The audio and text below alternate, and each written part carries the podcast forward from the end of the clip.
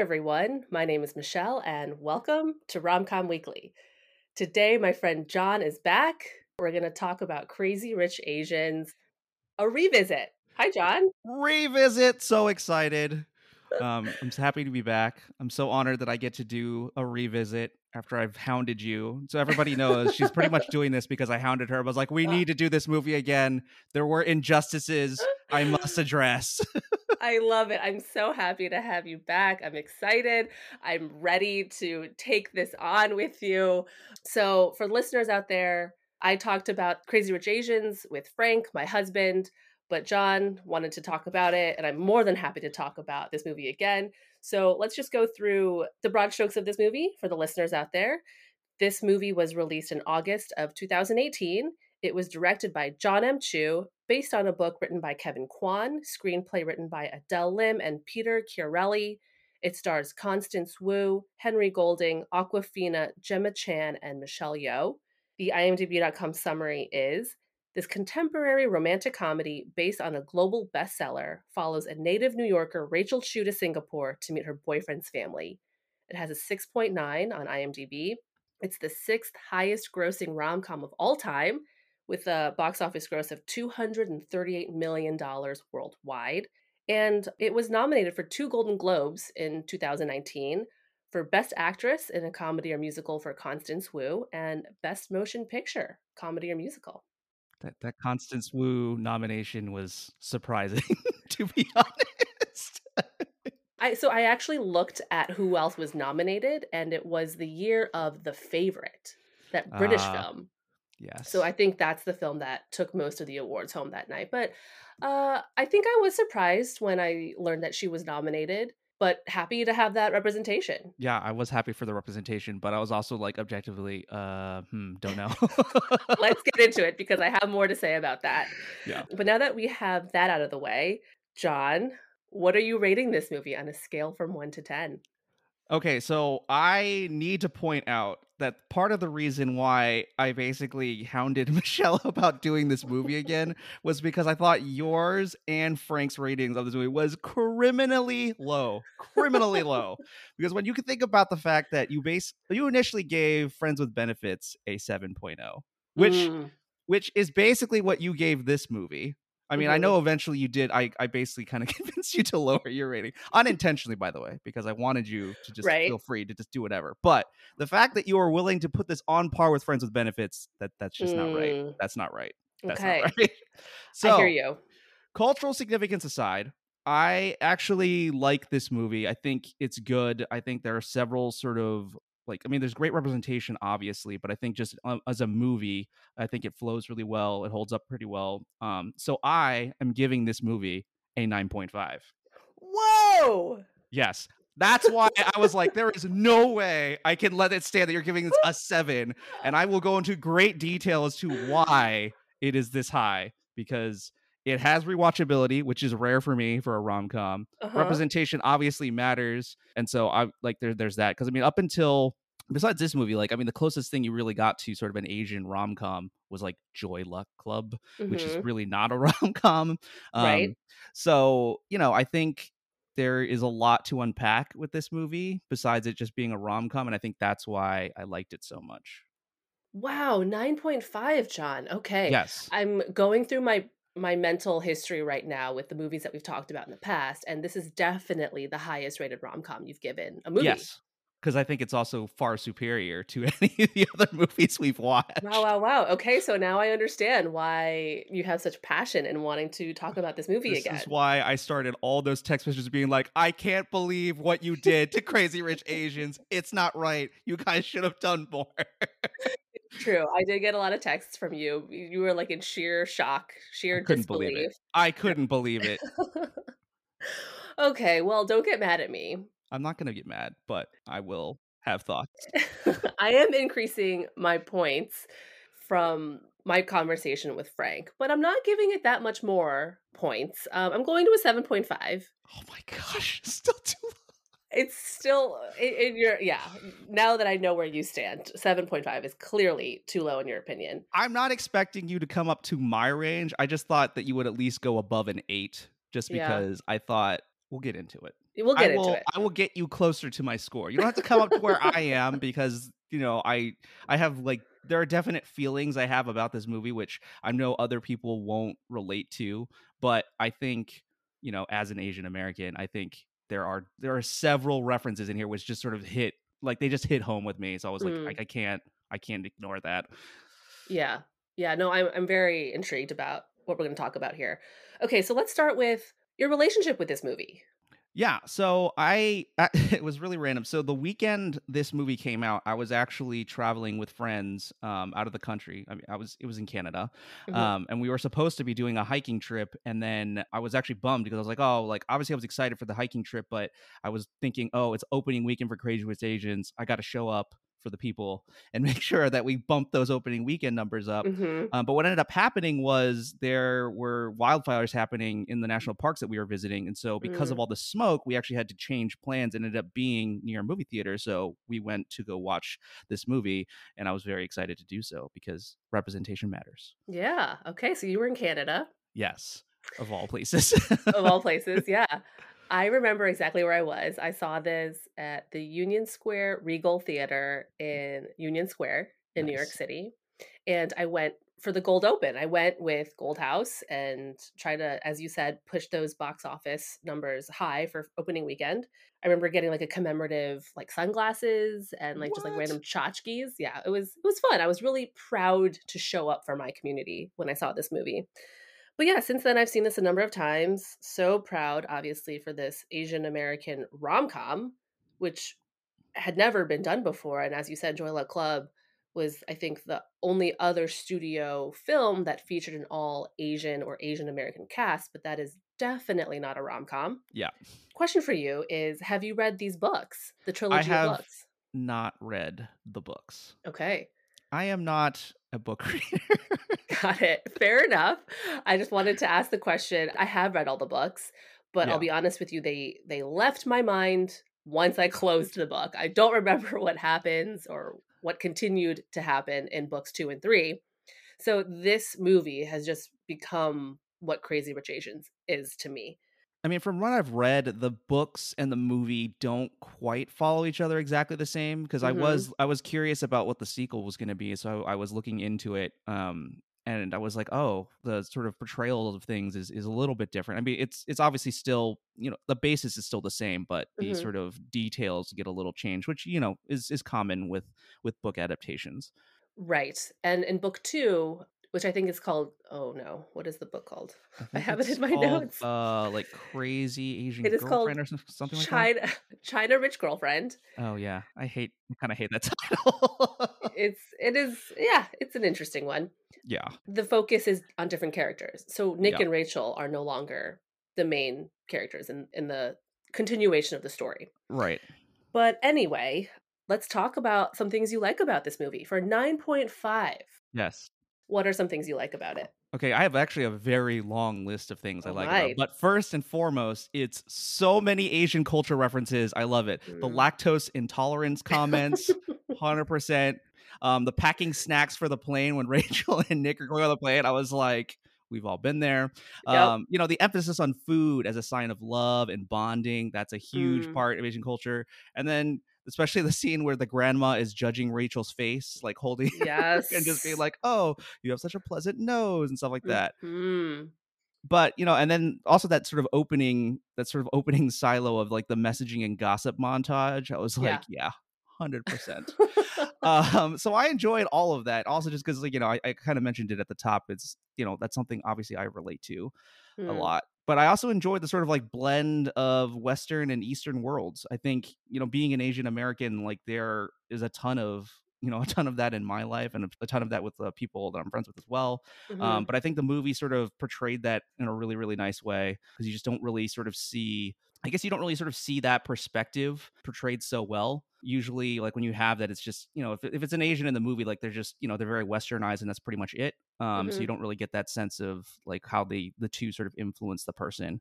And yeah, I mean Nick being surprisingly grounded despite his family's wealth, which I know was a point that you and Frank had talked about in terms of whether or not he's an idiot or if he's just being grounded. I am choosing to view it as he's kind of grounded, but I think it's because of I mean, we can talk about it a little bit more later, but I think there are sort of aspects of his life that sort of explain why he is the way he is, but Mhm. not but I don't chalk that up to him being stupid. I enjoyed also the sort of like symmetry of Rachel chasing Eleanor's approval while Mhm. like Eleanor was also sort of mentioning that she didn't really have, you know, the grandma's approval initially when she wanted to marry Nick's father. So I thought Mhm. like that was a nice touch because that is, you know, again sort of an ongoing theme within like Asian cultures, I think. Yeah. And again, they had like the sort of reversal of roles where like all the women are actually, you know, pretty strong, but the men are kind of all babies in this movie. yes, absolutely. I mean, like the soundtrack for this movie is fantastic. I enjoyed the fact that like all the music in there, you know, was, you know, they were Chinese covers of songs and I enjoyed that. Like I think Yeah. that was an important aspect and sort of like played into the theme. I know Frank had mentioned that he was kind of hoping there'd be more American pop and I was like, no, absolutely not. that would have not flowed well with this movie Mm, because I think you know having those Chinese covers sort of like reinforces that sort of blend of East and West uh, also. Especially like you know when they did the cover of Material Girl during the makeover montage, I was Yep, like, "This is I- perfect." This is I wrote that down too. I, I'm I'm a hundred percent with you on the music. I think that they made the correct choice to do covers of these famous, famous pop songs. And Yeah. it really kind of immersed you more into this world in Singapore. And in terms of the music, I also really loved the Kina Grannis cover. Ugh, Oh, yeah. that song, I mean, so she's, good. You just she's so good. so good. You feel the emotion behind it. It was perfect for what's her name? Shoot, it was perfect for when she walks down the aisle for Yeah. her wedding. I great. also enjoyed the fact that they synced the water because she started singing "Like the River Flows," and that's when the Mm. water started happening. And I was like, "Yes, so literal. Cues, love it. Oh, totally a fan." I agree with you. I I'm hearing you on on things you liked. I I think I felt really seen in many of the scenes of this movie. Everything that you said about grandma and like the, the nice nose. I feel like I was definitely judged by other grandmas. Like they definitely point out facial features on me before. Yeah, It, it, it- yeah, it, it was it was nice to see that, but also like, oh, okay, so I'm not alone in experiencing these things for my for my youth. But I think that's also like one of the other main like reasons why this movie is so like is so important. Or I guess not important to Mm. me, but why I enjoyed it so much. It's like, yeah, I feel seen because like Yeah. those like things. It's like people don't understand. Mhm. Like that stuff happens all the time, and it's just like a con. Like you know that sort of family judginess is definitely a big part of our Yes. lives. Yes, 100%. You mentioned food. I have to uh, double down on that. I think we don't really see a lot of mainstream films talk about or show Asian food in Asia, right? Like we see like Chinese takeout containers in like American mainstream movies and doesn't give Asian food justice, but I think this movie really leans into that, makes it beautiful. It's a craft. It's it looks pretty. The whole hawker scene in Singapore. I, that was the one been, I really enjoyed because I was have like, "Have you been to Singapore before? I haven't been to Singapore, but I think, you know, I've been to Taiwan a bunch of Mhm. times. And obviously, like, that sort of like hawker culture is, you know, a big part of it. I mean, it's kind of the stuff that you look forward to because it's just fun to just walk down the street and just have like all these amazing options Mhm. available to you. And I think like that is an important thing to sort of show that it's not just sort of like, yeah, like you said, Chinese takeout and that's it. Right. Yeah. I I loved it. It made me miss traveling to Asia. I'm not sure when that'll happen next, but Yeah. it was really nice to see all that in a really really positive light. Um I'm giving this a 7.5, which in your opinion is too low. And it it might be, honestly. And the truth of the matter is I do like this movie. It's a really fun movie and it's a good time. I think when I like really sit and think about this movie, I put a lot of weight on this film. That's fair. It's an all Asian, Asian American cast. I think this is the second time we've gotten this kind of movie in a main in a in a studio release at Yeah. least.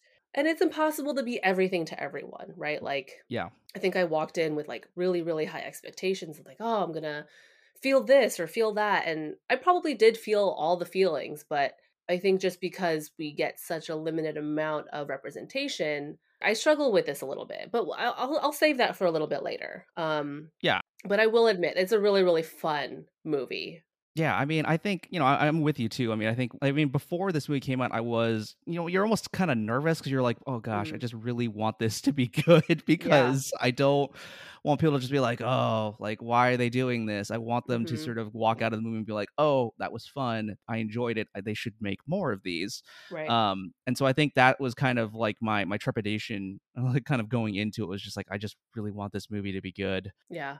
But I wasn't sure exactly like you know what to expect because you know on top of the fact it's Asian representation, it's also it's a rom com too. So I'm just like, how is it going to play out? Because you know obviously people aren't going to relate to it the same way you know as Asian Americans or just Asians in general will to it. So I think it's important to sort of have you know actually just have it be a good movie and an enjoyable movie even if you don't like 100% relate to you know all the different sort of details that are put in there Yeah, for sure. I said this before, I think, in the previous recording of this movie, and I'll say it again. I'm going to say it loud and proud is that we need more sexualization of Asian American men. I was wondering if you were going to bring it up again. So, as part of my research, I was re-listening to the first episode again, and I love when you got to that part because I can just sort of hear. I mean, Frank also says he's like, "I'm right here," but I can just feel it even without hearing anything or seeing anything. Frank's just sort of like, um, "What the what the heck, Michelle? Like, what? right, right. I mean, yeah, like I want Asian men to be objectified as well. Like eh, that doesn't really happen that often, Yeah, and I think it needs to be more be more normal, normalized. because I guess also when you brought up that point, I was like, "Huh," like I hadn't thought about it. Mm, but then when you brought it up, I was like, yeah, like the only other sort of thing I can vaguely think of is like, I guess, yeah, in in GI Joe Retaliation, there was like the one scene with Storm Shadow when he comes out of the tank and he's shirtless and he looks super ripped, and I was like, oh, we don't really get this much, I guess, besides in action movies. Like this is about as close as we get to sexualization of Asian men. so yeah, at I least in thinking about it. mainstream. I'll, I'll caveat Yeah. everything with it being mainstream. mainstream, yeah, for sure, like Shang Chi and the Ten Yeah. Rings came out yeah, a few months ago, and yeah, Simu Liu is, has his shirt off. Great, love it. I'm here for it, and I just want more of that. and it was kind of gratuitous, but I was like, yeah, I'm okay so with it. gratuitous. I mean, come on. How often do we see naked women prancing around and yes, that being gratuitous? I just I want more of it for Asian American men. Yeah, I just want more of it. I mean, it's a valid point. I just Thank yeah, you. It's just, you know, it's not obviously it's not for me, so I don't care, but I understand why it's important and I'm I'm I'm, here for it. Thanks. Josh. Yeah. In terms of relatability of this movie, I do have family that live in Singapore and Indonesia. And the family that live there are on the wealthier side. Nice. And so I I feel But are they on the crazy rich wealthier side or is it just they're they're rich? They're they're quite wealthy. I don't know if I would put them as crazy rich, but they are rich. I've been to some weddings out there and it's a whole different world. So I I kind of kind of see that in Araminta and Colin's wedding. Was there water? Um, there was no water, but lots of over the top. It's just so different from the Western weddings that we grew up going to. yeah. So it was just kind of fun, and there there is a lot of that in my family where it's you know we have to approve of one's partner. Right. Um, and it's a very deliberate choice. It's like, okay, you want to be with somebody, bring him home and bring his family home, and we will sit, we will have a meal, and we will get to know each other. And if that meeting does not go well, you can no longer see this person. So I have to ask, how did that meal go with Frank and your family? you don't have to tell me, but I'm no, just it went curious. fine. I mean, clearly Frank and I are married, and Right. We know that's a happy ending. I just want to know what the, I want to know the conflict, the struggle. I need to know all the other stuff in between. there was no conflict. There was a lot of nerves. Understandable. because I pushed for the families to meet. Frank was like, "Do they have to meet?" I was like, "Uh, it mean a lot to me." Frank was like, do they have to meet? Most Frank, Frank, I think, comment like, ever. He's very American, um, Americanized. And he's like, "Why? Why does it matter if my mom cares or doesn't care?" That that's kind of his thought process. But I was like, "No." I really want our families to meet before we get really serious. Yeah, we had a dinner in Chinatown and it was great. I was really nervous. I think Frank was nervous too, but yeah, all good things. Is that really a strictly I guess, Eastern thing though, because I feel like even with Western families, they still want to meet the other family at least a little bit. I mean, I think, Mm, you know, there are different levels to the judge like the judgment, but I still think the meeting of the families is a fairly common thing. I could be mm. wrong, but I sort of feel like it's a very common thing. Uh, it could be. I actually am under the impression that it's not a very common thing. Okay. I've had a few friends who parents meet like the weekend they get married, or the kids are engaged already, and then the parents meet. Hmm. I thought that I was the unusual one, actually, where I was like, this has to happen. Otherwise, Frank, we cannot really move forward. I don't think that's that unique. I've had friends who wanted to make sure it was fine. I, mean, I think there are different levels to it depending on what your relationship is with with your family, but Sure, exactly. but I think I think women usually want that to happen because it's important to them to make sure that the, the families are compatible as well. Just because you know hmm you don't want sort of that awkwardness going forward into the future. But yeah, I don't think that's that weird that you wanted to do that. Makes sense. Yeah, thanks. But yeah, no no drama, no conflict, thank God. Cuz I don't know. I don't I don't need more conflict or drama in my life. So I'm very blessed in that sense that the families get along, there's no weirdness and stuff like that. So and I know that's not the case for every family. Are there other things you like about this movie? Uh, I mean, I think to go more forward into the music, I also appreciated the fact they included that cover of Yellow. I mean, I was there was Mhm. an article about it about how the director John Chu actually wrote a letter to Coldplay requesting it because it was so important to him to make sure they had it, just to sort of like own that term Yellow. Um, Mm, because I guess you know people can sort of view it in different ways in terms of like how like what their association with like you know calling Asians yellow, but it was really important to him that they have it in there as a way to own it, and I, I appreciated that mm. you know, in general, the music in here was awesome. And I also appreciated just like the thought that went into it. Yeah, I, I saw that article or that trivia point also, which I have here for us to talk about later, but I don't remember the lyrics of Coldplay's Yellow. So when I saw that trivia point, I was like, oh, this this kind of feels like a little bit of a stretch to me. Yeah. But I can understand that the director wants to reclaim the word yellow in terms of empowering us Yeah. as a community. Cause I don't really think it's really the lyrics, because the lyrics don't really, yeah, I mean, the lyrics don't really say much in terms of the actual term itself. I think it's just the title of it and wanting to use it. Right. but, Yeah, yeah, yeah. um, yeah, I mean, I, I get it. And I I appreciate get the thought of saying, like, I need this song to really reinforce what I'm trying to get here. And I like that. Yeah. Go John Chu. Yeah. He knows what's up. Randomly to talk about John M. Chu, the director, for a little bit. He did In the Heights, Yes. And I think his next project is Wicked. Yeah. I'm excited for it. So he's clearly like kind of going on this like musical route, which I'm all for it. Yeah. I mean, I think I also the the thing that you notice a lot, and you know, and it's another thing I liked was just the use of color in this movie. It's just a very pretty movie to look at, hmm um, and you just sort of get a lot of like, like just the colors just really pop out to you, and you notice it a lot as you're watching the movie, and that's also something you sort of see within the Heights as well. Like you can you can tell it's a John M. Chu movie just because of like Right. how bright and vibrant everything seems, and so I think that sort of added to why I enjoyed it so much because it just makes you feel you know happy. Happy. Yeah, absolutely. It's a very happy, bright, colorful film. And I, I totally get those feelings too. Yeah. Okay, so let's talk and let's move on to things we don't like about this movie. I'm very curious for 9.5. So I don't have a ton of stuff that I don't like. I mean, obviously the exaggeration I feel like of some of the family members, especially Eddie, which I also don't understand Ah. how he's your favorite character. Oh, was he? Did I say that? yes, you said that. I made a note of it because I was like, I can't believe she said this.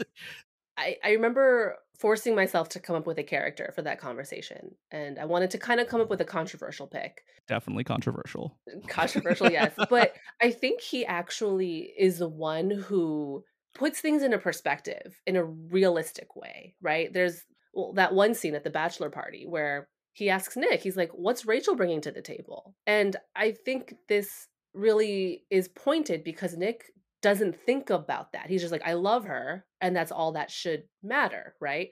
Whereas the family, they're so status conscious and they want to keep the families within the same status. So they marry people who also have money. So I think that Eddie, while his delivery was, you know, in poor taste, I think that he brought up a really good point. It's like, and I think I said realistic already, but I'm, I'm going to say it again. But it's it really is kind of how how does this marriage benefit the family, because in this Asian society, that's kind of all that matters.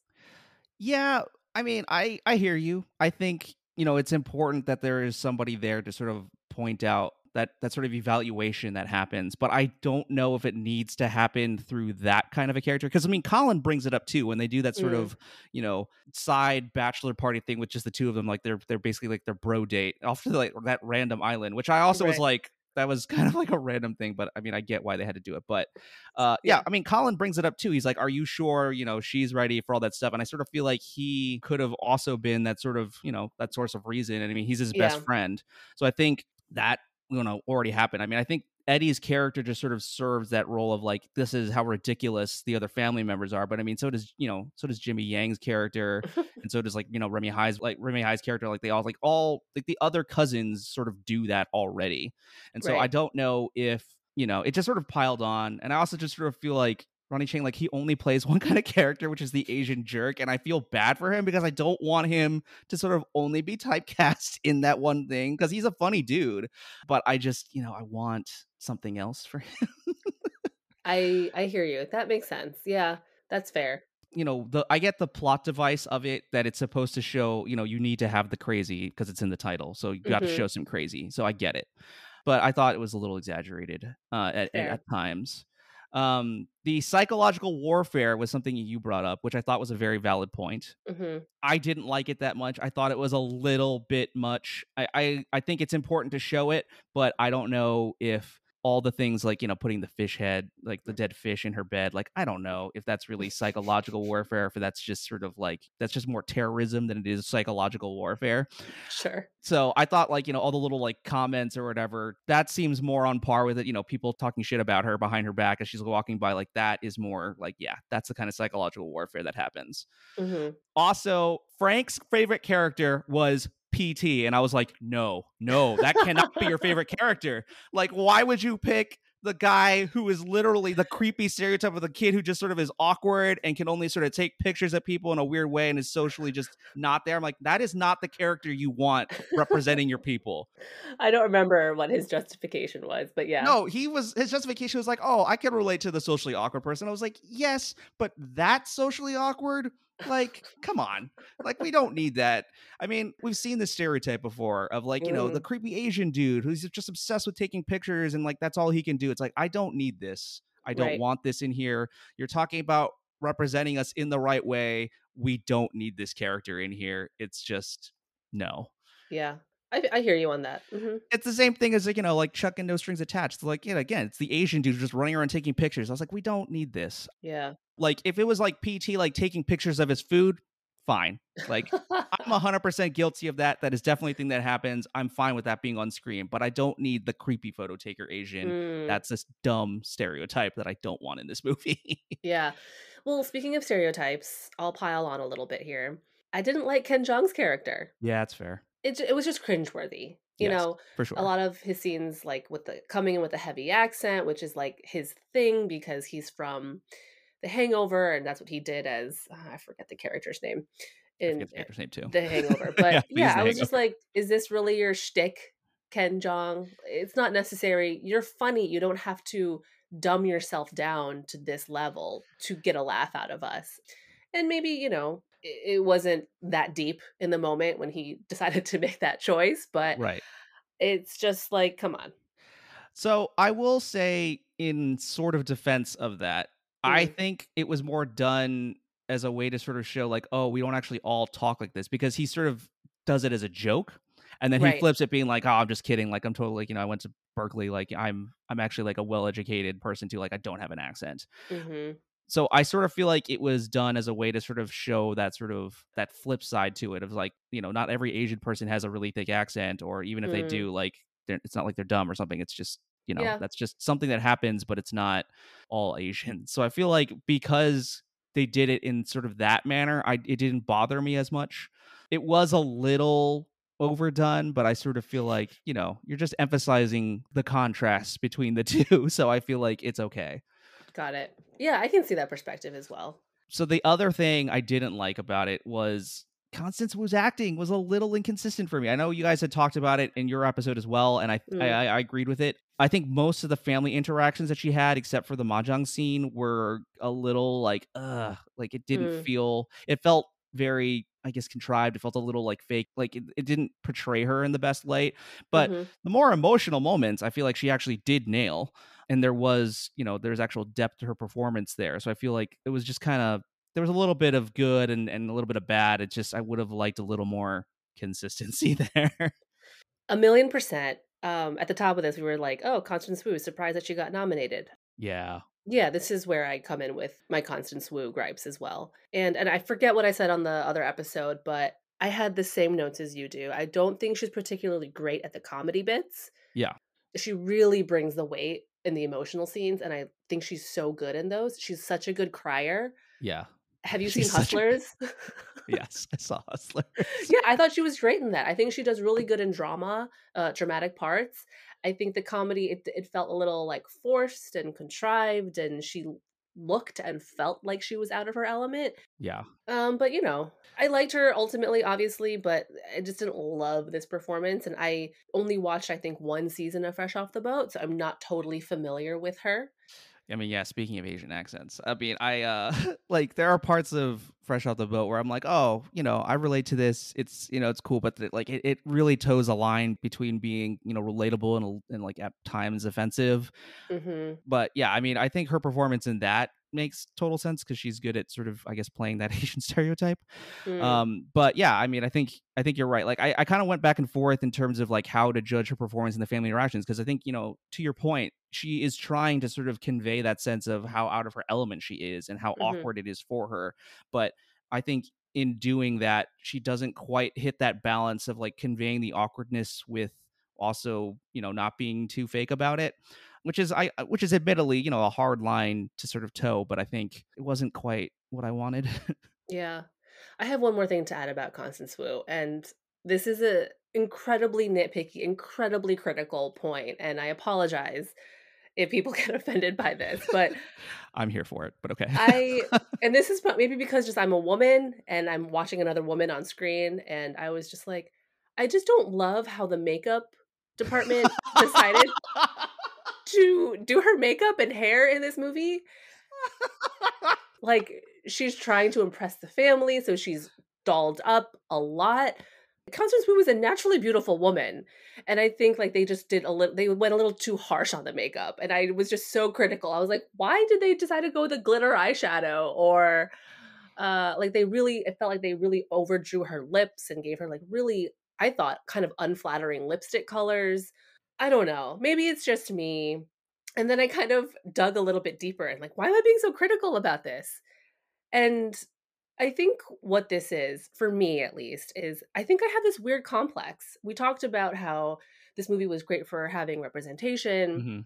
And I realize I think what it is for me is that I get a little self conscious and maybe even a little defensive when I see an Asian American woman on screen. uh-huh What goes on in my mind is that everyone else in the world is seeing the same thing I'm seeing. They're Mhm. going to take away different things and they're going to be like, oh, all Asian women are like this, or Asian women tend to do this, or whatever. Mhm. And I feel like I need to set myself apart and be like, oh, but that's not me. Mhm. We're not all like this. And just because there's like a handful of representation in mainstream movies, I don't want people to walk away being like, "Oh yeah, that's that's how it is for this these people." Mhm.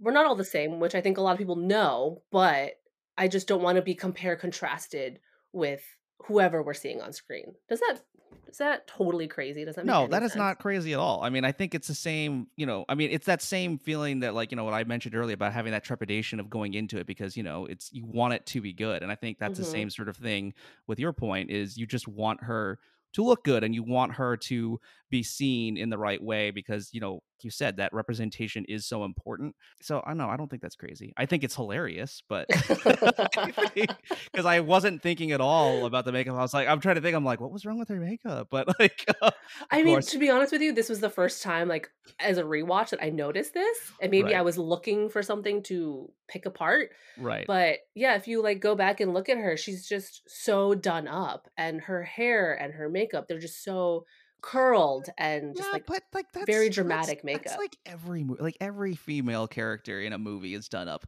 like like. You're you're totally right. But I think what I'm distracted by is that the, she's pretty. Like I feel like they could have used more of her natural beauty and more natural makeup. Yeah. Whatever. It's totally sp- critical, so nitpicky. No, but I mean, I think it's fair. I think you know, especially sensitive about it is understandable, just because you know, like you, like it just means it matters to you, and I don't think it's you know, you're not criticizing her, you're just sort of criticizing the portrayal of it, and I think Right. that's you know, that's fine. Um, she's a good-looking person. Um, not to Mhm. sound all LA, but like I worked. One of my coworkers is friends with her, so I met her at a party Mm, once, and I saw her, and I was like, oh, this is before she was like she'd done all, like any of this stuff, right. and I saw her at the party, and I was like, oh, she's actually really cute Yeah. you know, I mean, I think it's uh, like it's totally understandable that you would be extra sort of be nitpicky about it because it's important to you. I'll give you another example from a Okay. different movie. Yes. Have you seen To All the Boys I Love before? Yes. Okay, so love Lana Condor, love Lara Jean. I love those movies. But it's also very distracting. She obviously has fake eyelashes on. And it's so obvious to me because as an Asian American woman, you know, we're not known for having extremely long eyelashes. So when it goes the complete opposite direction, it's like, oh, they're so fake. People are going to think like, "Oh, Michelle, why don't you have really long fluttery eyelashes?" I don't know. These are just dialogues I have in my own head. But I know that she was wearing falsies. So stuff like that. It's like, but I know this is what's happening. Nitpicky again, but here we are. yeah, I mean, I understand. There's an important aspect to it. It's just again, it's the Yeah. portrayal, it's a Mhm. representation, and I think like you know, it's just extra emphasis. So Yeah. I I don't think it's crazy. I understand. Thanks, John. You mentioned earlier that you are choosing to go down the route of Nick being optimistic, right? For lack of a better word. Yeah, I mean, I don't know if I would call it optimistic, but I think he my sense of it was he part of the reason why I mean he he says this also later in the movie is that if you, part of the reason why he loves her is because he knows that she's a very strong independent woman. So I think that's why he feels a certain amount of comfort in like introducing her to the family because he knows that she is strong. I never really viewed it as like, oh, he doesn't know how bad it is. It's that he knows how strong she is and Mm. that's why she's established as like you know this accomplished professor and like the strong you know she's a professor of game theory and she has tenure at new york university like that to me immediately sort of established her as like oh yeah. she has her life together she's a badass and so like that's why i think it was nice that they had that scene up front before anything happened because it's like we're establishing this is her character and this is why this is important because of all the stuff that's about to happen later in the movie Mhm. um, and so I appreciated that. You know, I know Frank brought up the point of like, oh, how could he send you know his his girlfriend to a retreat with like his ex girlfriend who was like totally crazy? I was like, well, yeah, but maybe I doubt she showed that crazy to him because, you know. If she is sort of like pandering to the family and sort of like wanting to be carried a certain way and understands how important that family is, of course she's going to hide that side to her Mhm. um, and especially to him. So if he never really sees that because you know he sort of lives in sort of that that wealthy family bubble, which we sort of know has affected his perspective on things. Like I don't think he would necessarily know that those are the kind of lengths that she would go to. I think like he maybe thought like, oh, there'll be some like psychological warfare where like yeah they might talk say some things behind her back or whatever but he knows that rachel can handle it which is why he doesn't feel like he needs to do anything about it or like warn her about it per se Mm. I hear you, but but I still maintain that Nick is a little bit clueless to his own detriment. Like Okay. I think a lot of this could have been avoided. A lot of conflict between him and Rachel could have been avoided if he was just like, "Oh, by the way, my family is rich and they are of a certain way and have certain beliefs." Like if I were to be Rachel and put myself in her shoes, I just want a heads up. I don't want to be blindsided after they come back from their respective bachelor and bachelorette parties. They have that conversation on the couch yeah like that's all she was upset about was like why didn't you just tell me any of this? Like it's Yeah. fine i don't care that they're mean and catty just why didn't why did you withhold this important information from me? And like that's why i think nick was just being very clueless and didn't really have a sense of reality. And he, he kind of just put rachel through like he fed her to the wolves kind of Yeah, but I mean, I think he does have at least some sort of sense of it though, because I mean, he does ask after when she tells him tells him about the fish thing. He's like, "Oh, is that all that happened?" As if to imply like he knows there is the possibility of more things that happened. I mean, I guess you could take it as yeah, there's a little bit of naivete there, but I think that he also is trying to, in a sense, like protect her by not telling her, you know, like all these things so she doesn't go in like, you know, super, super guarded and sort of Yeah. You know, with with trepidation about it. I think I mean, I'm not saying he's right to do it that way, but Mhm. I think I understand where he's coming from. I mean, I think if I mean, I think not telling her he's super rich is understandable too because I mean, if he's grown up with women who know, you know, how well off his family is and know his status, like that's why they treat him a certain way. And I think he purposely sort of withholds that because he doesn't want her to sort of. I mean, I don't know if she would go quite to the same extreme in terms of the pandering or in terms of like changing how the way she acts around him, but I think he just Mhm. wants that completely blank slate. Now, could he Mm. have told her a little bit more about it on the plane ride over? Like when she realized he's like, "Oh, are you rich?" Like, yeah, maybe, but Right. I understand the decisions. I mean, again, I think that's also part of the reason why I like this movie is because like I understand the decisions. Like it makes sense. Mm. Um, as I've established in many other episodes, I like it when things make sense, and I, you know, things make sense in this movie to me, which is why I liked it. Mm.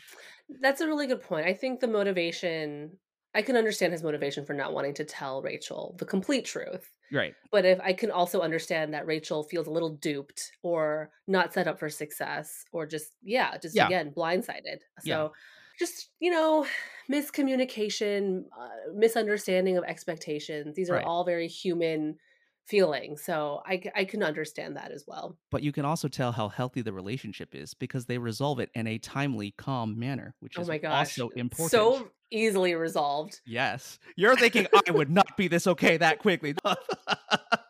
but to me, that's a like, Yes. yes, healthy relationship. I'm glad they resolved it this way. He talked about it. He just apologized. He didn't make any excuses. Like, that's the way to handle it. I think Nick handled it very well. Yeah. I will say he was like, I apologize. You're right. I should have done this. Like sometimes in the heat of an argument, that's all you want to No, hear. exactly. I mean, that's like relationship 101. And and it was like, it took me a surprisingly dumb amount of time to realize, like, you know, sometimes all you need to just say is, I'm sorry, I was wrong, and that's it. I was definitely a guilty in the past relationships of saying, I'm sorry, but, and like Yep. trying to explain things. It's like, no, that's terrible. Just stop doing Yeah. that. Pride is a real like relationship killer Yeah. for sure. I I definitely came to the table with a lot of that as well in the past. Yeah, I mean, I again like that. That comes up again a lot in the movie. Is you know the, the family pride, the like the you know the sort of look of things, and I think that's why you know that is the sort of source of a lot of the conflict and a lot of the you know things that happen, which again makes things that happened understandable. Because I'm like, mm-hmm. yes, pride is a stupid thing, and that's why it makes people do stupid things. Yeah, absolutely. And I think this is a great segue into themes, which I, I mean, I don't know. I think we've touched a lot upon them already. In terms of the context of this movie, any immediate takeaways for you here? I mean, I think the one that you guys hit on a lot in the last episode, which I think is obviously really important, is the filial piety aspect. I think that is, you know, obviously the sort of catalyst for a lot of the conflict and for, you know, a lot of the sort of like plot development. And it is something that is obviously very, very important to, um, you know, Eastern families, and and that's why the, all the characters act the way they do. Um, and so I think, you know, that to me was why like I I enjoyed how they sort of got from point A to point B because it's sort of this was you know that overarching thing like every everyone's actions are dictated by this and I think that also sort of lends itself to that theme of like you know lovers from different worlds you know it's like Asian versus Mm. Asian American Yep. you know it, it's highlighted a lot by like you know when Rachel first meets Eleanor you know she immediately goes for the hug which is just Mhm. not 100% what Eastern families would go for necessarily, especially when you're like first meeting the parents. You know, I've, I've been guilty of that too. But, you know, I think Eleanor's comment about how Rachel, you know, was pursuing her dream, and that's just like a very American aspect. And then it sort of contrasts Eleanor's story about how, you know, she gave up being a lawyer because she wanted to raise a family and understood that like Mhm. that was her her family duty. And so that, that again all relates back to that that sense of like filial piety, like the family comes first everything you do needs to be about the family.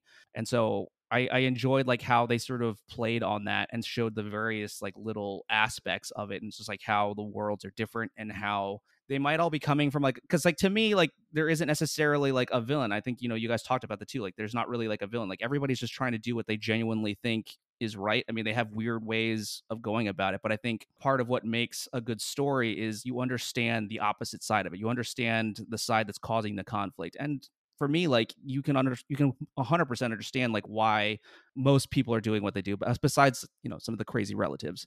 But you can Mhm. understand why Eleanor does it, and you can understand why eh, like the grandma acts the way she does too. It's because of the sense of filial piety of like you know family is the most important thing, so I'll do anything to protect it, and you know these are the type of things that I will do to sort of make sure that like the family is preserved uh, and the Mhm. traditions are carried on.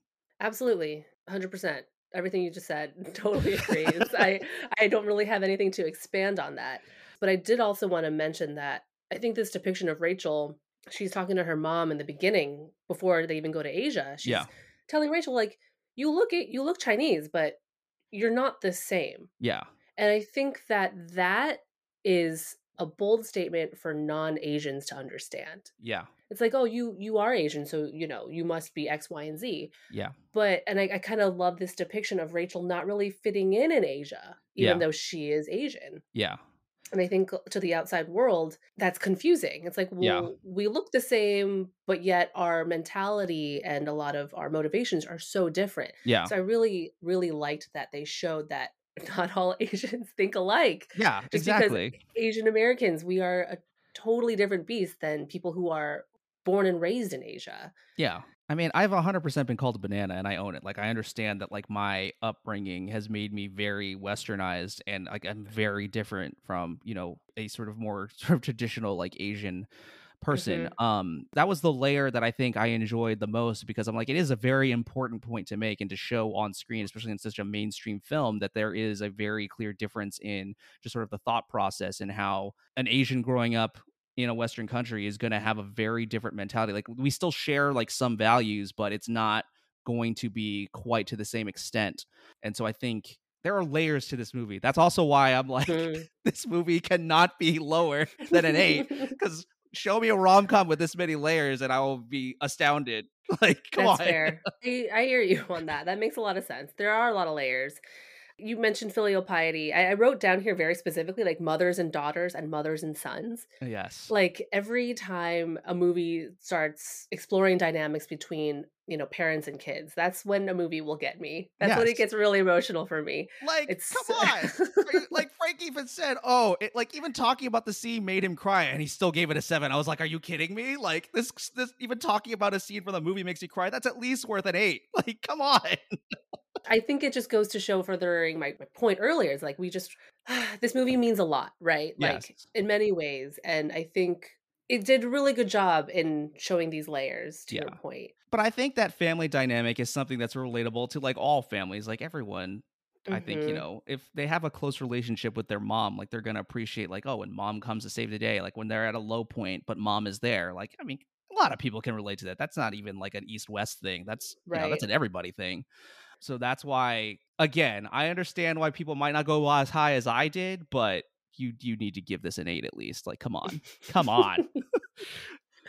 so maybe historically in the movies that I've talked about in the past, the ones that I rated really high, I think they're movies that I have grown up watching. Yes, nostalgia is a big Nostalgia factor. factor is like at least a point, if not more, in some cases.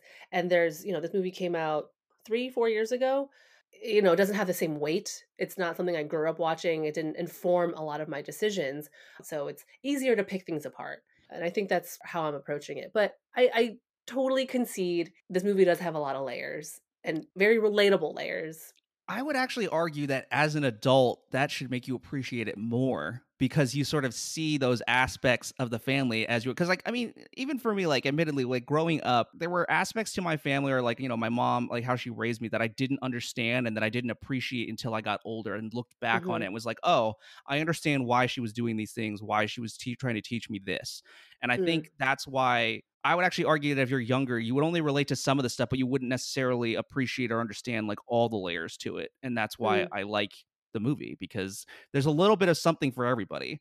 I, I will say like the nostalgia factor is definitely a thing for you know how you would rate certain rom-coms but i think for me i mean rom-coms to me like ultimately boil down to you know they're they're modern day fairy tales you know we've talked about it before like hmm they're fairy tales like do you you sort of see like the underdog person you know rise above and like get their happy ending and i think this movie is a good is a good representation of that i mean she doesn't necessarily like need her like the sort of textbook happy ending because she's already you know she's a modern day woman like she's independent she's already established herself she didn't actually need the guy or need the marriage in order to like get her happy hmm ending but she still rises above the conflict that arises and gets her happy ending which is why i think it's real and i like it but there's still sort of like that that sort of fantasy aspect of like oh like she met her prince charming and she didn't know all these things about him and then she discovers it and then she still gets to you know be with him at the end which is still that sort of fairy tale ending quote unquote that you want. Mm.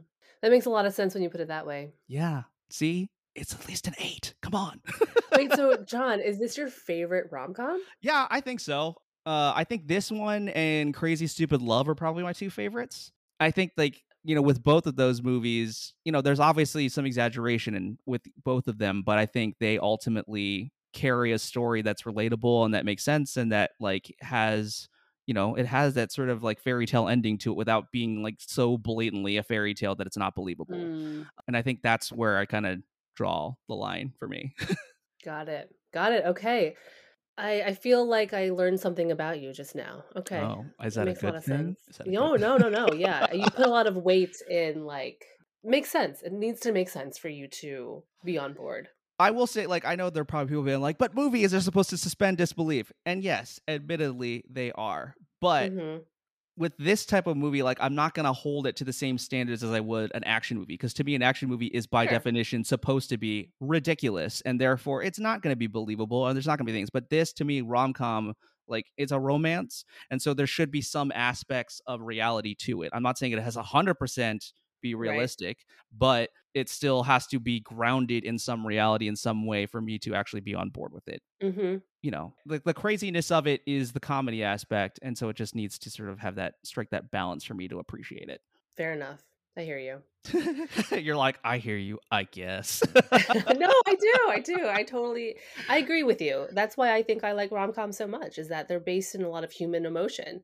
And like this is why I don't really relate to or really seek out horror films, for example, right? Like. I don't really want to be scared on my downtime. I want to feel comforted and optimistic and hopeful, and this is what rom-coms do for me.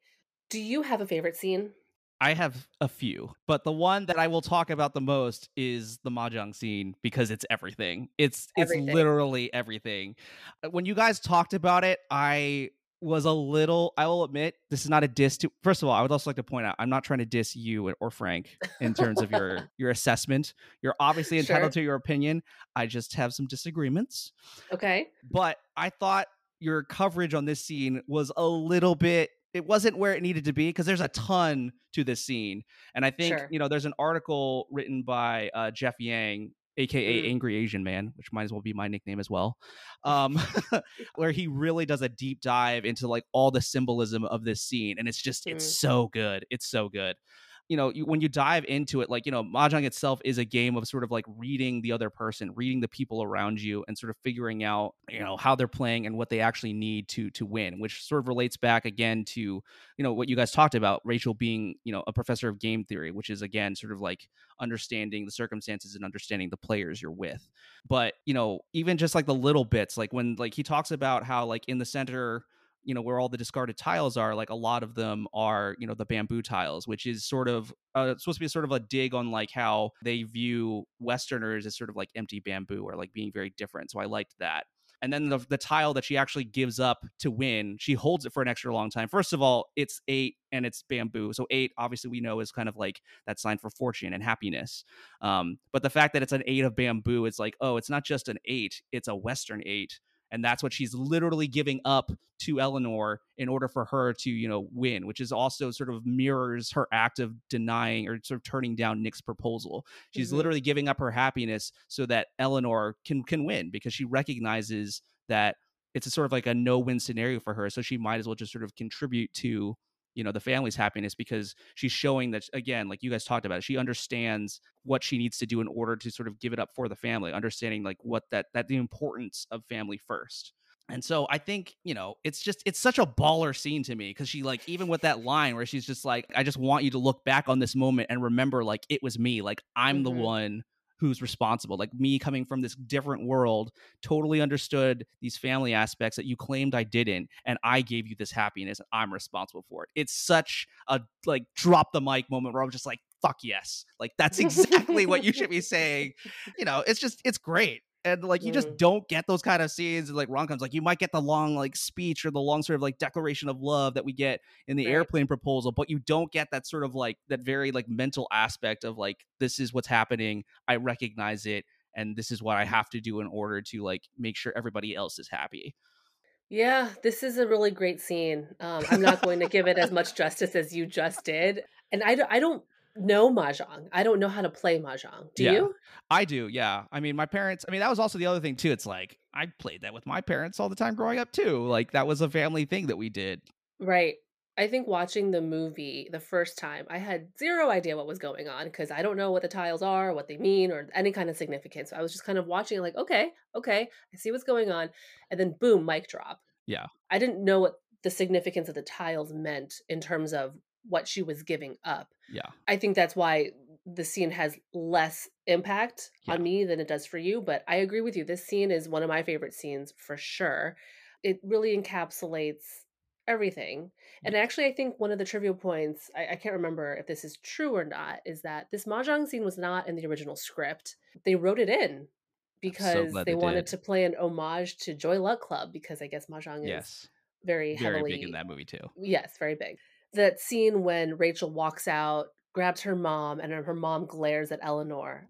Oof, like your heart just See, I don't know. You, I know you guys said it was glaring. I didn't really view it as a glare. It was like a knowing look of Mm. like, yeah, that's what's up. You know, this is my daughter, and I'm proud of her. Like, I didn't really view it as like a Mhm. glaring at the mom. It was more sort of like it was a look of pride. I thought, and I was just like, yes, I liked that. I think it was a lot of looks. I think you're right. Like she's proud of Rachel, but I think it's also like she is too good for your son. Yeah, That's kind of the glare that I mean. yeah. I mean, admittedly, when I watched the scene, the only thing I really caught, I didn't actually catch the like the bamboo tiles in the middle part. I had I read about that later. I did catch the Mhm. the fact that the tile was an eight though, because I was like, of course it is. But I I understood like what she was doing. To, I mean, it's what you do. Like you're paying attention to what people are picking up. I mean, it, mahjong is basically you know the tile version of gin rummy. So like you're you're gonna understand like oh people are picking up certain things, so you know like what they're looking for, and you kind of get a, a read on that. But yeah, I mean, I think even if you don't sort of fully understand all the symbolism that's happening, I think there is still a lot in that scene to unpack that makes it just such a good. There's just so much to it, which is why I love it so much. Yeah, I agree with you. It's a great scene. Any other second favorites? Oh, I've got a couple. I'm not done. There's like three more. Tell Um, me. So the second one was Astrid, who's also my favorite character, by the way, played by Gemma Chan, who's just Yes. angelic. Astrid leaving her husband and her like delivering that sort of dagger of a line. It's not my job to make you feel like a man. I can't make you feel something you're not. It's like, oh shit. Like, I think in the theaters there was like a burst of applause. It was like, oh shit, she did not just say Yeah. that. she's hundred percent right, and it's great. And there's like, I'm also glad that like there weren't any tears or anything like that. She was just sort of like, I'm owning this. You suck, and there's nothing that I did wrong. It was all your fault. And Mm, I just like that because it also sort of emphasizes again, like that role reversal I talked about earlier, where it's like the women are super strong in this movie and the men are all babies because he's Mhm. totally a coward.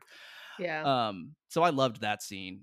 Great scene. And then the other one was uh, Rachel's uh, conversation with uh, Princess Intan at the at the wedding. So fun Mhm. trivia fact. If I'm sorry if I'm spoiling this for you, but the the actress who plays Princess Intan, her name is Kris Aquino, and she's actually part of like the Filipino political like a political family there. Like she's the daughter of an, a senator there who was like unfortunately assassinated, and then Mm. her brother was actually president of the Philippines as well Hmm. but anyways that whole convo i thought was great because it sort of encapsulated like how different she was from everybody else because like you know the whole reason why the princess wanted to sit there is because she just didn't want to talk to anybody because she knew it was kind of my understanding was it felt like oh it was just going to be all of a very superficial conversation that people weren't going to really connect with her on an intellectual level but Mhm. rachel goes up to her and immediately sort of you know flexes her econ muscles and talks about her article with her and then and just wins her over and i loved that like she was Mm. I mean, Colin mentions it like from behind the scenes where he's just like, "Oh, it looks like you have a fighter," and it's like, yes, that's true. Like she found a way and she connected in a way that she could using her mind, and not being like you know she wasn't pandering; she was just herself.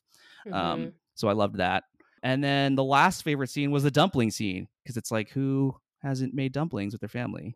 Like I loved Mhm. that. And then I also loved Oliver's line. Oliver's also one of my favorite characters, but Oliver's line it's like, you know, when he talks about how they all learned differently about how they made it, and he's like, I on the other hand, like was taught by Grand Auntie Babel. You put the Botox in the face, then you pinch, pinch, pinch. It's like, I love that. It was hilarious.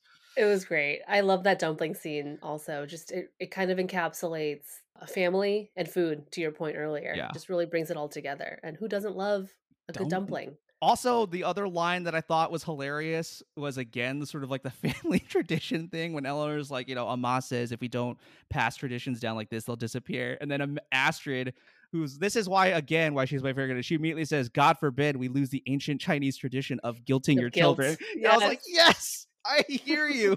That's a hundred percent. Yes. I agree with you. Those are all great scenes. Um, I would be remiss to say if I didn't say the most impactful scene for me was obviously the ending. Yeah, the plane scene gets me every time. So I think the first time I saw this movie, I cried like three times in the movie. How did you give this less than an eight? It made you cry three. Oh gosh, that's the other thing too. Like I was listening to your episode, I'm like, you guys are bringing up such good points, and why is your score so low? This is the thing. I I, will don't say, in your defense, I feel like it was an earlier episode, so you hadn't yet established like where your scale was. But mhm, I would mhm. like to think after our conversation, you will raise your score because there are there's so much. You are a very persuasive person, John. So it I might mean, happen. We'll I see. try. We'll Uh, see. Come on, come on. We'll see.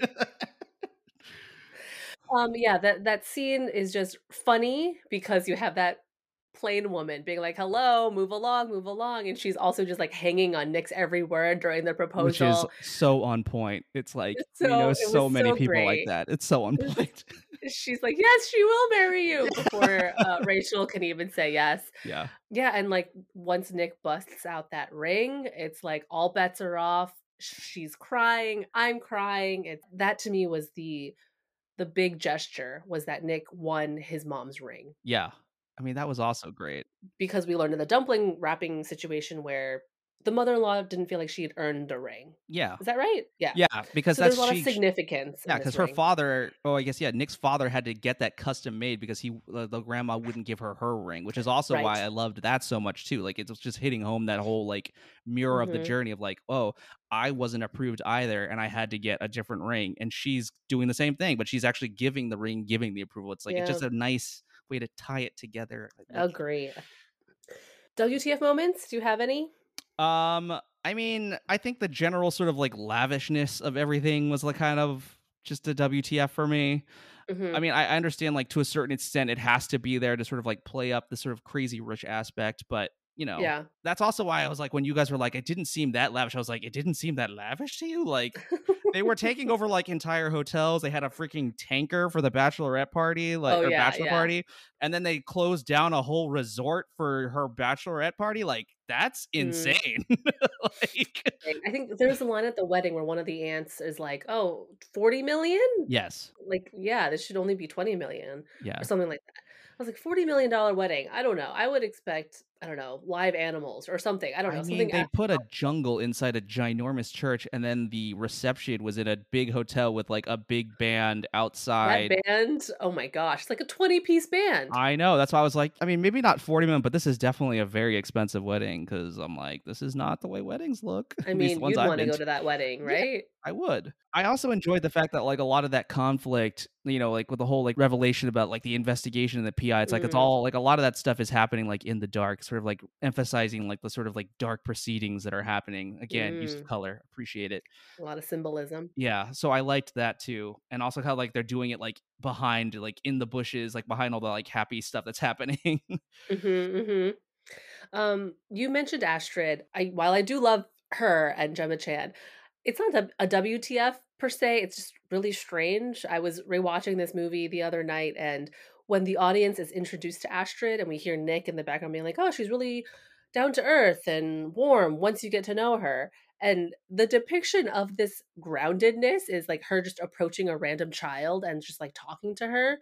I just found it a little strange that this is how they chose to depict her warmth and her down to earthness. It, it felt disconnected. I was like, this is kind of strange. I, I mean, I agree with your point partially. I mean, I think it's set up by the fact that the daughter's trying to get the mom's attention to talk about what she did to her doll and she's being neglected. And that's why Astrid going over to talk to her shows that she's like, you know, very generous because she's like sees that the daughter is not getting the attention that she needs. And so that's why she's stepping in to like show that yeah. even though she's there for like, you know, to spend millions of dollars on jewelry, she understands that like the little things are important. Because I mean, honestly, you wouldn't expect someone to do that. I mean, I, I will agree with you that it's a little bit it's a little bit much to sort of emphasize it that way, but I get Yeah. where they're coming from.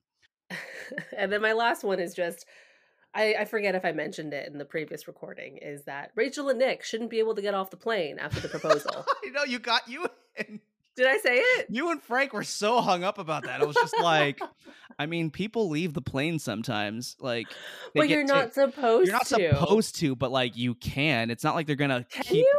I mean, if there was like some sort of emergency and you lie and say like you have to get off the plane, like they would let you off. But I think I thought that TSA doesn't allow that because they would fear that you checked in and then like planted a bomb on the plane and then got off the plane. Like I think that there are like legal guess so. ramifications of of like checking in and getting off a plane. I don't think you're allowed to do that. Again, That's why planes don't leave unless all checked-in guests. Such a nitpick. It bothers me so much. I don't know why, but there it is. I mean, there are worse things you could be nitpicky about, so it's fine. But I True, get it. But that's it's all I got.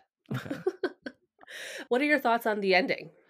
I liked the ending. You know, again, it made sense, and I also enjoyed like you know Rachel sticking up for herself and like not Mhm. needing to be saved by Nick. A lot of the times with like rom com endings, it's like, oh, you know, Nick realized what a mistake he made, and like that's why he like had to go and and you know they would have just done the proposal and that would have been it, but they didn't do that. They like Rachel like turned it down, was like, no, I'm not going to do this because this is not Mhm. you know this is not going to be the happy ending like things need to get resolved like her having the sense of knowing that there are things that need to be cleared up first there are like a lot of ramifications of this and like having you know no having the foresight of knowing like i need to do certain things in order to make sure this is okay and so i think that's why i liked that they didn't sort of just skip to the the happy ending part they built up to it and sort Mhm. of you know had that amazing mahjong scene because it's again Mhm. was everything Yeah, I, th- I mean, to continue your point, is that there's this one scene when Peik Lin, who we haven't even talked about Awkwafina yet, yes Awkwafina and Rachel are talking before the wedding, and Rachel's like, I don't think I want to go to the wedding. Awkwafina convinces her, but what she said stuck out to me. She said something like, she doesn't want you to like her. It's not about like, it's about respecting each other. yeah And so I think once we fast forward to the end, Rachel gets the mom's ring. And then at the roof of the Marina Bay Sands in Singapore at this hotel, they have this knowing look Yeah. across the room. And that look to me really kind of gives that closure, that relationship, that closure that there is now that respect. And that's kind of all that there needed to be. We don't necessarily need to like each other, right? Right. Like, but I feel seen, I feel heard, and I feel respected. And that's kind of all I want. It's like I don't like you, but damn it, I respect you. what a complex emotion to have. I know, but see again, complex emotion is pretty much the theme of this movie, Mm, which is why yeah. I'm here for it. But I guess yeah, to your point about Peik Lin, uh, I did enjoy her character. I hesitate to call her my favorite, like one of my favorite characters, but I appreciate Mhm, like her being the plucky sidekick in a fun way. mhm. You know, I think it's important that she sort of was the support system for her, and that's why it was like she still played the role of like you know that the ever important best friend. And so yeah, I, I did appreciate like her sort of being her guide also through the the crazy world of Singapore, being like you're gonna go in that, and she like gives does the whole like makeover and everything. Yeah, she was great. Um, Harry Shum Jr. yes, 30 seconds of screen time, if that. but again, it's like sort of in very like MCU fashion. It's like that post credit scene of like, and this is what's gonna happen in the next one, and that's why I Mhm. also kind of was like, I, I like it. Also, I like a Harry Shum Jr. too. I, I love him. He's so good. He's a good looking dude. I will say it. Like I don't have Very I- good looking yeah. dude. Can dance. Again, let's sexualize and normalize the sexualization of So Asian American men. shirtless in the next movie, you're going to be so upset. he's not hard to look at, that's for sure. But yeah, he's like top billed in this movie. We get 30 seconds of him at the end. But do you know the context of this relationship? I know because I looked it up later that he's like Astrid's ex fiance. Yeah. And he is also like crazy rich as well. And there was like a whole aspect of like he was actually the one. Well, actually, I don't know if I should talk about what happens the next one in case people. I, I don't want to like spoil. I don't know how much they're going to follow the book. Right, But I know, I guess, spoiler alert. Yeah. So if you don't want to hear potentially what might be happening in the next movie, you should maybe skip ahead like five to ten seconds or fifteen seconds.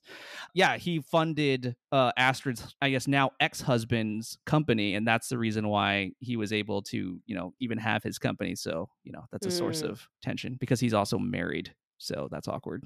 Wow, you do remember, or like from what I Wikipedia says. yes, I don't really remember this from the all book. the details. So I was like, "Ooh, that's juicy." Like when Frank called the the novels like trashy later, I was like, "That's kind of shocking that Frank was so into them." They're like, "I guess I wouldn't expect Frank to be to like." I think his novels. word and use of trashy is not necessarily a, a dig. I think it's more like mindless, fun, entertaining. No, I mean I don't think it's a dig either. Like people, you know, there's things that people like that they know they know it's trashy, and I guess I'm just surprised that he likes something that he feels or he would label as trashy. Oh yeah, I think he surprised himself too. That's why that was something he Again, mentioned. why yeah, his rating didn't? Oh gosh, he made so many good points, and I was like, "Come on, man! Like seriously, a seven? Like come on!"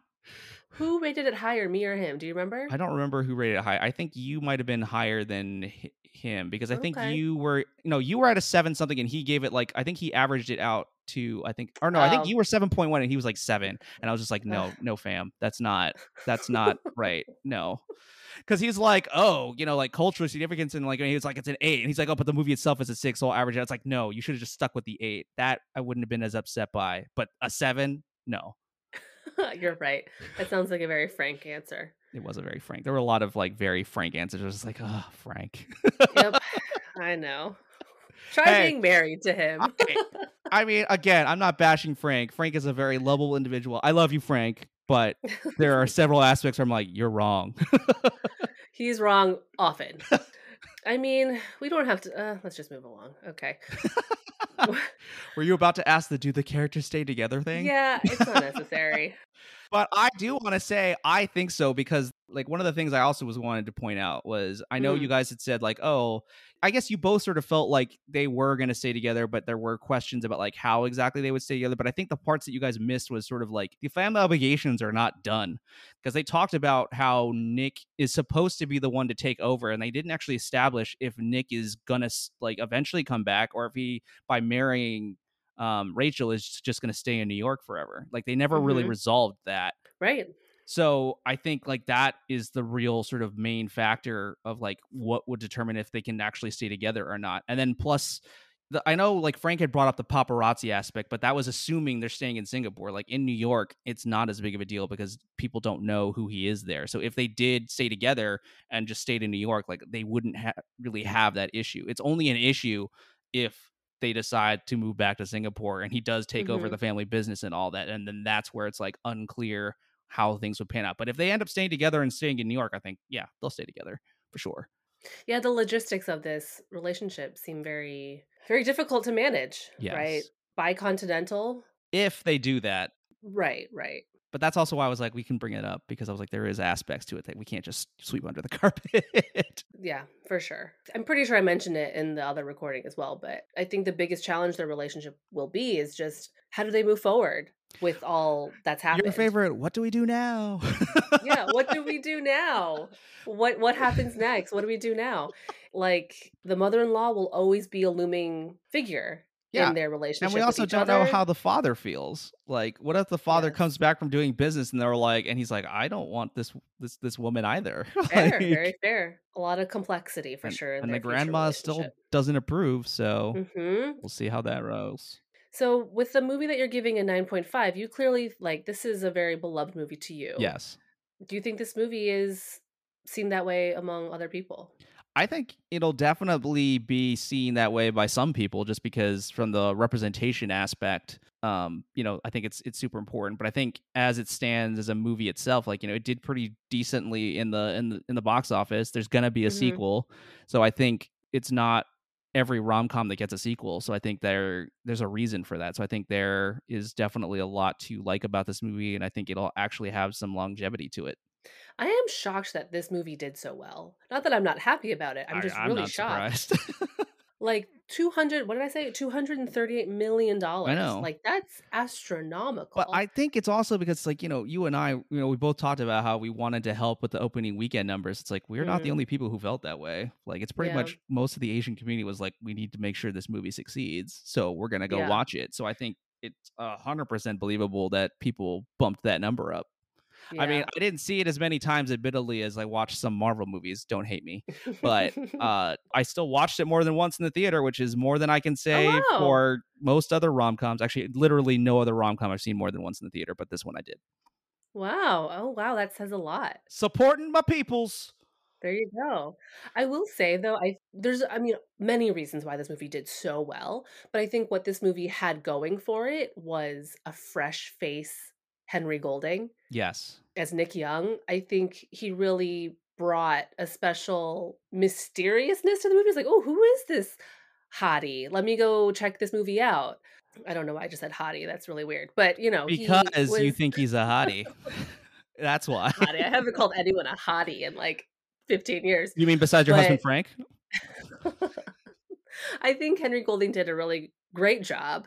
You know, he's not an actor, or he wasn't before this movie, Yeah. and he brought this very natural sense ability to this character, and I really, really dug that about him. Yeah, I mean, I think you and Frank talked about it. How his only previous work before was just as like a travel TV host, which is awesome have- Mhm. Have you actually watched clips of that show? By the way, I have not it's it's interesting to see him go from that to this. I'll just really. I'll just leave in it a at good that. way. Okay, I'll All just right, leave it I'm at that. You I'll can watch just some. like it's just interesting because you just like you know. I mean, you can make your own judgments about it. I'll just say it's interesting. Sure. um yeah I thought he did a good job in this movie and i think that's why you know he got other roles i mean you guys brought up the gentleman in, in his other movie and his character in that movie is very very different Mhm. from this one which is it's nice to see that he does have some range because i thought he was good in that movie too i Yeah. wish snake eyes the movie he had been in was a little bit better just because i'm still kind of like i know it's probably not going to happen but i would not be that opposed to him being the next bond um, which was something Ooh. that people had talked about because you know he's British and like you know he's he's he's half Asian but he's half white, so it's like hmm he could still pull it off, and I wouldn't be opposed. Yeah. But yeah, I mean, I enjoyed his work in this movie, and I thought he was a good leading man, and I think we'll see how his career goes. I hope it's not you know. I hope there's more big stuff to come. So we established this movie's only three years old. Yeah. Has it aged well in the past three years? Are there things that you think could be done differently? I mean, I know you guys had brought up that whole scene with uh, you know, Ken Jeong's character making comments about Rachel's figure. Frank did not seem to think it was an issue, I guess, or Mhm. didn't view it as like being as big of an issue in comparison to from then till now. I disagree and think it actually would be potentially an issue. Um, just because you know we're in the age of Me Too, so I feel like the emphasis on like I guess how women's bodies are like viewed or portrayed or sort of Mhm. ideal or like idealized or like commented on is is still is more of an issue now than it was in 2018 so that to me is like the only real sort of sticky point um but otherwise you know i think it's aged pretty well i mean the the aspects of it are still pretty relevant the whole like Right. messaging gossip montage of all the messaging is still something that could happen now too Yeah, I stand by what I said in the first episode, which was, yeah, I think it is strange and not okay that Ken Jeong is commenting on Rachel's body.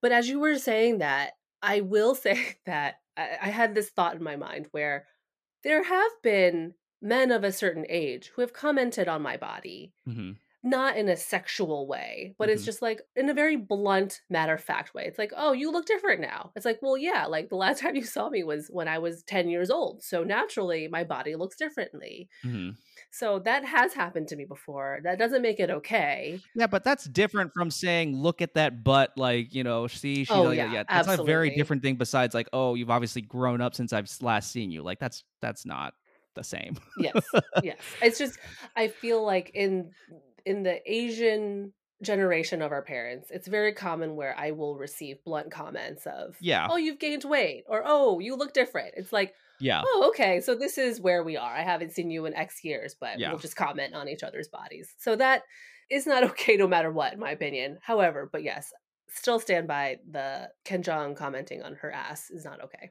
But I think in that context, it was weird because it was the father of her friend. If it had been, Oh yeah. like, I mean, I think like if the grandma had said something along those lines, well, it might have been a little weird if she had said that. But like the fact that she's commenting on her physical appearance is not weird. I think the fact that it's a father of her friend and it's a guy doing it to a girl is what's weird. Do I think necessarily they would like make an effort to cut it out? Like, I don't know, but I'm just, it's still worth pointing out and discussing, I guess. Mhm. Yeah, fair enough. Okay, so I have some trivia, which is probably not interesting to you since it seems like you've done a lot of research. I mean, I like this movie. Um, so most of Awkwafina's scenes were improvised, which is not a surprise to me. Yeah. Netflix wanted to produce the film originally, and they gave Kevin Kwan, the author of this book, a big budget, but he turned it down for a $30 million budget from Warner Brothers because he thought that this movie needed to be produced by a studio and not Netflix. Important. Yes, very important. Director Jon Chu revealed that Michelle Yeoh was dissatisfied with the mock up ring that her character Eleanor was going to wear. She showed him a ring from her personal collection, which is the emerald diamond ring that ends up being in the movie. So that's Michelle's Wow, that's her personal actual piece ring. of jewelry. Isn't that insane? Wow. Legend. Yeah, I mean, wow, that's that's pretty nuts, actually. It's so nuts. I wonder how many carats. I'm pretty sure this information's out there, but I'm I did not look into it. It's beautiful. Oh, I do have a note here. You gave this movie a seven point one, which, Mm. and then I literally put in caps, criminally low. I love that criminally low. so I do have, I do know what your score was, but I'm pretty sure Frank's was yeah, it was a seven because I remember he's he was averaging out yeah, he was averaging out in classic Frank fashion. Um, do I give this movie a seven point five? Let me think. I mean, Bump you brought up, up a lot of good up, points. pump it up. Let's go. I want to give you the satisfaction, but at the same time, I don't want to give you the satisfaction. Come on. Oof, what am I going to give this movie? I feel like it's become this thing where you're trying to change my score at the end Well, of that's the whole point of revisiting it, isn't it? like, I the reason why we're revisiting is because I was like, Michelle, come on. What are you doing? What are you doing? Like Frank's score is Frank's score, which I still also think is low. But if you're willing to come up to a 7.5 already, like looking at where you've been rating other movies, Mhm. like I think you have to recognize that this is deserves to be higher. Like it ticks off all your boxes. It doesn't make any commentary about hating on rom-coms, which is usually the big one for you. yes. It still has the fairy tale aspect. You still get the romance. It has other aspects of comedy that you liked. It made you cry, and it still was funny too. Like, what more do you want? All right, fine, John. You win. I'll give it an eight. Yes, I got you up a point. That's all I wanted. That's all I wanted. You make very good points, and in the end, like this movie does bring me a lot of joy. Yes. It's not a perfect movie by any means. I mean, no um, rom com is perfect, but but I think it really did move the needle forward for us as a people in many ways. yes, It's culturally significant. yes. Notice I didn't even bring up the cultural stuff like as part of the score, but if you really True. throw that in there, then it's even higher than an eight. So I'm just saying. No idea you had such a love for this movie. I'm glad that we got we got to talk about it. Yeah, but that's also why I was hounding you so much about it because I was like, "What did you guys do to this movie? Are you kidding me?"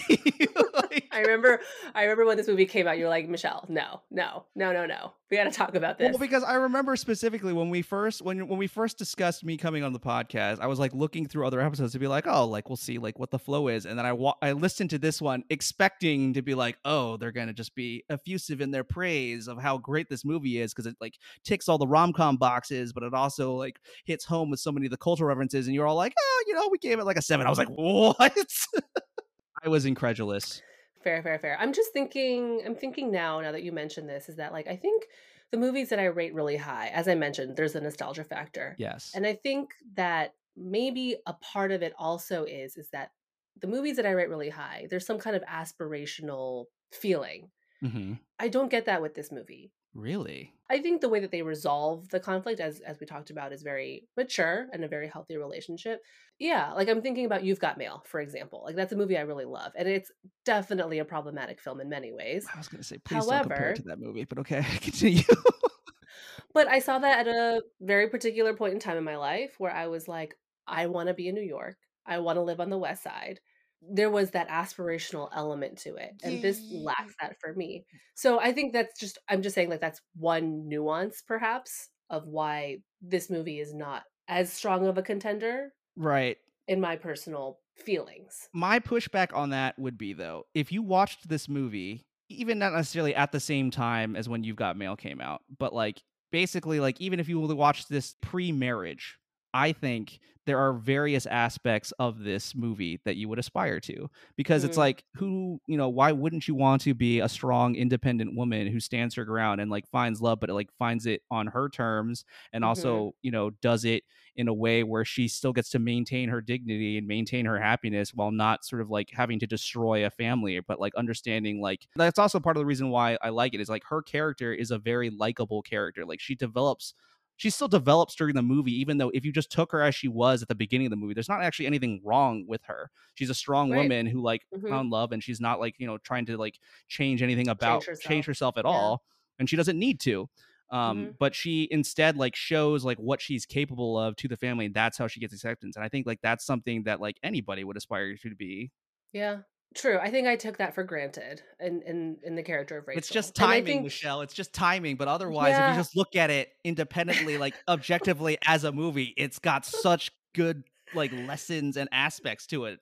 I agree with you, and I think you you brought up a really good point. This movie was post marriage for me. Like I saw this not you know after my you know you know what I mean. Like yes. I saw this movie after I got married, right? So that probably has something to do with that as I well. I think it totally does because if you saw this pre-marriage, I feel like this would be easily a nine for you. But just saying. That's a really good point. I'll have to consider that for future conversations. I'm just here to bring truth. That's all I gotta say. I appreciate it. You brought a lot of truth to this episode. Um, before we wrap it up, do you have any last thoughts or takes on this? Oh, so I will say I teased this, but yeah, there's obviously again a ton of Marvel connections to it, which I will bring up because I'm a nerd about that stuff. But Michelle Yeoh, Awkwafina, and Ronny Chieng were all in Shang Chi. So mm-hmm. this is they got to work together again. Gemma Chan, who we mentioned before, was in Captain Marvel and will be in the Eternals. Mm-hmm. Um, and then uh, Remy Hii, who was Alistair, was in Spider-Man: Far From Home. So the MCU strikes again. I love it. So my last thing is I did some digging on China Rich Girlfriend, which again is is the sequel in the books. Uh-huh. I was like, what's going on with this movie? Is it still happening? So as of now, there's no update. There's no actual script. Yeah. There was some shuffling because Adele Lim, one of the screenwriters on the first one, she exited the project of this second one because there was a pay disparity between the writers. Ooh, that's not good. They yeah, they don't have a script that's completed and I don't think like they have the actors' schedules that are aligned because you know Gemma Chan obviously every everyone's busy these days. Yeah. So who knows? But they have signed on. I know Constance Wu uh, was signed on, and I know like Henry Golding was signed on too. So mm-hmm. we'll see. I mean, I'm eagerly awaiting. I will definitely be seeing this in the theaters because I'm excited, and we. I hope that it does well. But I just I have no idea when this will happen. We should make a pact now to see it together. I will fly. Let's do it. I will fly out and hang out with you, and we should go watch this movie. wow. We'll make a trip out of it. John. And then we can immediately record the podcast afterwards. I'm just kidding. I love that proposal. Well, thank you so much, John. Yes, I appreciate you. I appreciate you humoring me and allowing me the opportunity to convince you that this movie deserves more and that I'm glad you actually did give it more. I hope it wasn't completely just me bullying you, but I'm also not opposed if I did bully you and guilt you into it. I, I, happily increase my score. Good. I appreciate you opening my eyes. Happy to do it. Um, we'll talk soon. Yes. To you listeners out there, please let us know what you think of Crazy Rich Asians. What would you rate this movie on a scale from one to ten? And we'll chat with you again next week.